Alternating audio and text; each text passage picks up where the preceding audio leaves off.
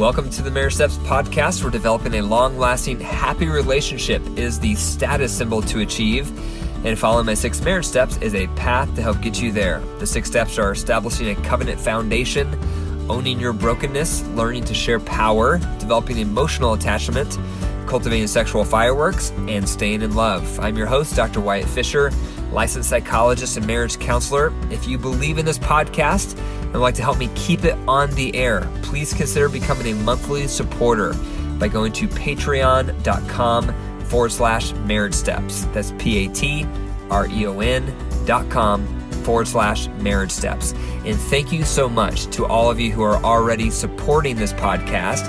If it wasn't for you, I wouldn't be able to keep providing this podcast. So I sincerely thank you to all the supporters of the podcast. And depending on your level of support, You'll receive a public thank you from me or a free marriage training module of your choice on my website or two free tickets to my next Total Marriage Refresh seminar. So before I begin the talk today, I just want to give a quick shout out to all of you who attended the Total Marriage Refresh this past weekend in Denver, Colorado. It was a wonderful experience. So many great couples. It was a great turnout. I think we had around 91 couples total.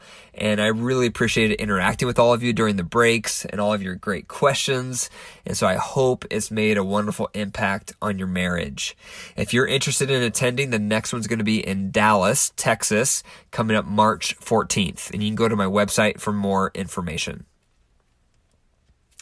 Today I'm going to talk about five ring minders to consider five ring minders to consider. And I'm spelling that R I N G M I N D E R S, ring minders. So we have this ring on our finger. And when we're getting married, the ring is a huge deal. We're shopping for them, we're researching rings, we're looking at rings, and you finally put on the engagement ring, and then you get married, and you put on your wedding band. But after a while, we stop looking at our ring or we stop noticing the ring. And I remember when I was first shopping for rings for my wife, I we wanted to get a silver type of look, and so initially I bought her white gold, but that had a bad reaction to her skin and her finger turned green. So that didn't work very well. So eventually we had to upgrade to platinum. And then the solitaire I got her, I had no money at the time. I was just graduating undergrad college. And so I remember the, the diamond I got her was very low quality. And I remember we visited her grandma in Germany shortly after she got her engagement ring and her grandma grabbed her finger and looked at it and thought it was glass. That's how low quality the diamond was because it was, it was very cloudy. and so thankfully through the years, I was able to upgrade that diamond to a nicer quality. But those are huge days. Those are huge memories of the ring and picking out the ring. But again, after we're together for a while, we forget to look at our ring and we forget what our ring signifies. And so that's what today is all about is five ring minders to consider. So every time you look at your ring, I want to encourage you to consider these five questions I'm going to go through. Number one, how much are you putting your marriage first? When we're first courting and dating and first married, all of our energy is going towards our partner. It's new, it's exciting, we're in love.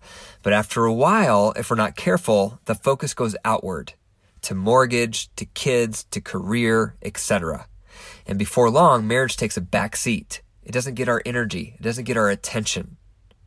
And it gets lower and lower on our priority list. So that's the first thing you want to constantly watch out for because the the natural drift in marriage is towards unhappiness because we tend to be selfish by nature. We tend to be distractible by nature. Lots of things are vying for our attention. And if so, if we're not intentional in proactively trying to nurture our relationship, it's the natural drift is towards unhappiness. So that's question number one is how much are you putting your marriage first? And if you're not, what type of changes do you need to make to put it first? Perhaps that's less of a hobby. Perhaps it's less work hours. Perhaps it's less tech time. Whatever it is for you, but to consider what changes do you need to make to put your marriage first. It's paramount for your marriage to do well. Second question to ask yourself when you're looking at your ring. How much are you one eye in and one eye out? This is a concept I co- cover elsewhere, and Jenny Schuyler, who's a therapist in Boulder, talks about this concept, and I really enjoy it. And what it is, is it says basically that we have two eyes in marriage, and some of us are two eyes in. And that's the spouse that's preoccupied with themselves, their world, their needs, their concerns, and they lose track of their partner because they're self absorbed. That's two eyes in. Others of us are two eyes out and that's the person who continually focuses on their partner's needs and what their partner wants and what their partner feels. And they lose track of themselves. And so that's also toxic. So the goal for all of us to become good partners is one eye in and one eye out. And that's the person who's tracking what they feel and what they need and what's best for them while, while they simultaneously consider and track how will that impact my partner?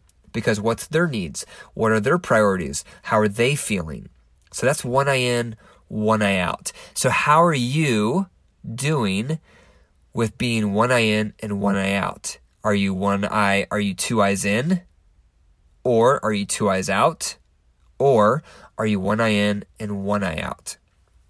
The third question to ask yourself is how much are you noticing your partner's bids and turning towards? This concept comes from John Gottman, and I've taught about this elsewhere. And what it says is that partners are continually making bids for connection. So perhaps it's a bid for affection. Hey, honey, we haven't cuddled in a while. That's a bid. Or perhaps it's a bid for quality time. Hey, honey, we haven't really spent much time together. Do you want to get to, you know, have some time together tonight? That's a bid for quality time. Or perhaps they have a need for sex. And so they make a bid for sex like, hey, honey, you're looking pretty sexy in that outfit tonight. That could be a bid for sex. So partners tend to make bids because they need things in the marriage. So they make these bids hoping their partner is going to respond. And when your partner makes a bid, you have three choices. You can turn towards, and that's when you honor it. You can turn away, that's when you ignore it. Or you can turn against, and that's when you become hostile towards the bid. So that's the third question to ask yourself when you're looking at your ring. How much are you noticing your partner's bids and turning towards them? You want to be watching for their bids and practice turning towards. Number four, the fourth question is how much are you tracking your partner's fillers and drainers weekly and getting feedback? So this comes out of marriage step number six, which is staying in love. So the fillers as a review are all the things that you need to feel loved and satisfied. And the drainers are all the things that makes you feel negative towards your partner. And so ideally, you have your partner's list, your partner's list of the top three things they need to feel loved and satisfied, and the top three drainers that you do that makes them feel negative towards you. You want to have that list and you want to be looking at that list daily and then weekly you want to ask for feedback. How am I doing on each of these areas of your fillers and how am I doing on each of these areas of your drainers? You want to get that feedback weekly because that shows that you care. That shows you're trying to be the best partner you possibly can. And when you're getting that feedback, you want to have the heart of a student. And students are teachable. They're eager to learn. They ask a lot of questions. You want to avoid that trap of being defensive or defeated when you're getting feedback. So that's question number four. When you look at your ring, ask yourself how much are you tracking your partner's fillers and drainers weekly and getting feedback because that's a good partner who does that. Okay, number five, the fifth thing to consider when you're looking at your ring. So the fifth ring minder is how much are you honoring your partner when you're not together? So this is going to look different for each of us, but one way to think about it is how much are you behaving in a way whether it's your actions or your words that honors your partner in their absence? Is there anything that you would not be doing that you're currently doing if your partner was right next to you? So, whatever that is for you, perhaps for some of you, you're drawn to attractive people.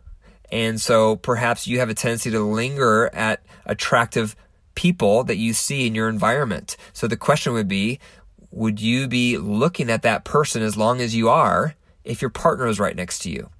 So that might be some of you. Others of you, perhaps it's how you talk about your partner or how you talk about other attractive people. Are you honoring your partner with how you talk about them or others when they're not with you? And if you're not, what changes do you need to make to honor them? Because that's a good partner. A good partner is trying to honor their spouse, whether they're together or not, by their actions and their behaviors and etc etc so that's the fifth question. How much are you honoring your partner when you're not together? So look at your ring real quick. Okay that ring on your finger let it serve as a reminder so, a reminder to ask yourself these five questions. How much are you putting your marriage first? Second, how much are you one eye in and one eye out? Third, how much are you noticing your partner's bids and turning towards? Fourth, how much are you tracking your partner's fillers and drainers weekly and getting feedback? And five, how much are you honoring your partner when you're not together? Thank you for listening to the Marriage Steps podcast. If you enjoyed the episode today, please subscribe, click the five stars, leave a review, and share the podcast with your family and friends. For more marriage resources, go to my website, drwyattfisher.com. That's D R W Y A T T F I S H E R.com. And be sure to follow me at facebook.com forward slash Dr. Wyatt Fisher or on Instagram at Dr. Wyatt Fisher. Also, if this podcast has made a positive impact on you, I would love to hear from you. In addition to your suggestions for what I should cover, and if you have any questions you want me to address. And remember, your marriage is alive. If you care for it, it will thrive. And if you don't, it will die. The choice is up to you. Take care.